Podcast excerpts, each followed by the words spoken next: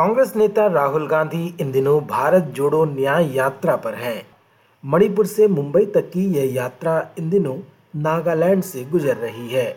यात्रा के उद्देश्य के बारे में बताते हुए राहुल गांधी कहते हैं। इस यात्रा का लक्ष्य, जो न्याय का सवाल है, उसको जनता के सामने रखने का है। सामाजिक न्याय, आर्थिक न्याय, राजनीतिक न्याय। उसमें बहुत सारी इश्यूज़ हैं। कास्ट सेंसस का इशू है। जैसे यहाँ पे नागालैंड में अभी बातचीत हुई कि यहाँ पे वायदे किए गए थे, वो वायदे तोड़े गए हैं। मणिपुर में आपको दिख रहा है क्या हुआ है? तो इन मुद्दों को उठाने की यात्रा है। अयोध्या में राम मंदिर का मुद्दा एक बार फिर राजनीतिक रूप से गर्माता जा रहा है। 22 जनवरी को होने वाले प्राण प्रतिष्ठा कार्यक्रम को राजनीतिक इवेंट में तब्दील करने का आरोप विपक्ष लगा रहा है। कांग्रेस नेता राहुल गांधी ने इस पर अपनी प्रतिक्रिया देते हुए कहा। The R S S and BJP twenty second January function a completely political Narendra Modi function it is it's become a R S S BJP function and I think that is why the Congress president said that he would not go to the function. We are open to all religions, all practices. Even the authorities of the Hindu religion, the biggest authorities of the Hindu religion, have made their view public about what they think about the 22nd January function, that it is a political function. So it is difficult for us to go to a political function which is designed around the Prime Minister of India and designed around the RSS. We made it clear that whoever would like to visit the Ram temple, among our partners, among our party, is more than welcome to do it.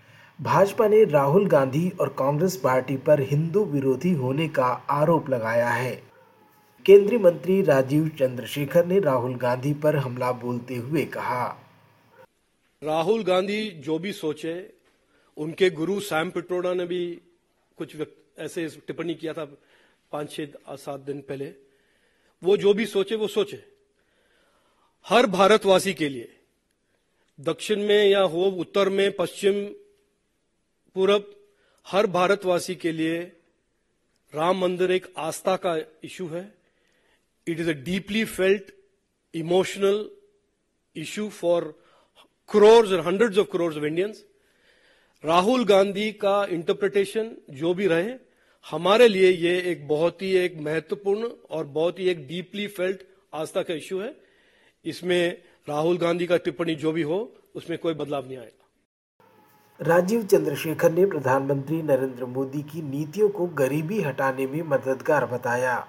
साथ ही उन्होंने Congress party पर कटाक्ष भी किया। पैंसठ साल से जो यहाँ पर देश में गरीबी हटाओ का एक फॉल्स प्रॉमिस एक एम्प्टी स्लोगन हमको सुनने को मिला था। कांग्रेस ने पैंसठ साल से ये चलाया था। और आज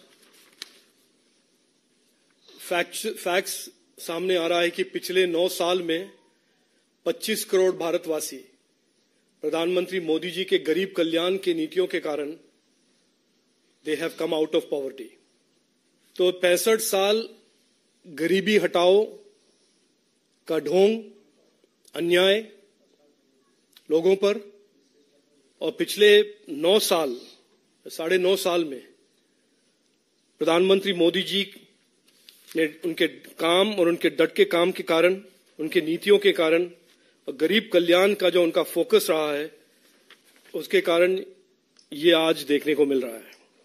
और ये एक थोड़ा आयरनी भी है कि जो लोग आज न्याय के बारे में या न्याय न्याय तोड़ो या न्याय जोड़ो, जो भी कहते हैं, वही लोग थे जो पैंसठ साल गरीब और गरीबी के बारे में स्लोगन करते थे। इंटरनेट की दुनिया में तकनीक के दुरुपयोग लगातार बढ़ रहे हैं। इसको लेकर सरकार कुछ कड़े कदम उठाने जा रही है। नए आईटी नियम के ज़रिए डी फेक एवं अन्य साइबर अपराध पर लगाम कसने की तैयारी की जा चुकी है। अगले कुछ दिनों में इसे लागू कर दिया जाएगा। आगामी लोकसभा चुनाव में भाजपा को हटाने के लिए विपक्षी गठबंधन इंडिया आपसी तालमेल बढ़ाने पर काम कर रहा है। कौन सी पार्टी कहाँ चुनाव लड़ेगी इसको लेकर मंथन जारी है। इस बीच चंडीगढ़ मेयर के चुनाव में कांग्रेस पार्टी और आम आदमी पार्टी ने हाथ मिला लिए हैं। आम आदमी पार्टी के नेता राघव चड्डा इसको लेकर कहते हैं। 18 जनवरी को होने वाला चंडीगढ़ मेयर चुनाव कोई आम चुनाव नहीं है। ये इस देश की राजनीति की तकदीर, तस्वीर, दशा और दिशा बदलने वाला चुनाव है। और ये चुनाव हमारा मानना है कि आने वाले 2024 के लोकसभा चुनाव की नींव रखेगा। इंडिया गठबंधन, बतौर गठबंधन, पहली बार चुनाव के रण के मैदान में भाजपा का सामना करने जाना और यह चुनाव इंडिया बनाम भाजपा के पहले मैच के, पहले चुनाव के नाम से जाना जाएगा। और अंत में थोड़ी चर्चा मौसम की। दिल्ली समेत समूचे उत्तर भारत में इन दिनों कड़ाके की ठंड पड़ रही है। पंजाब में न्यूनतम तापमान मंगलवार को शून्य से नीचे जा पहुँचा। हरियाणा में भी पारा शून्य के आसपास ही था। घने कोहरे और दृश्यता में कमी होने के चलते यातायात पर इसका असर पड़ रहा है। भारत से आज की रिपोर्ट में बस इतना ही। मैं विश्व रत्न एस रेडियो की हिंदी सेवा के लिए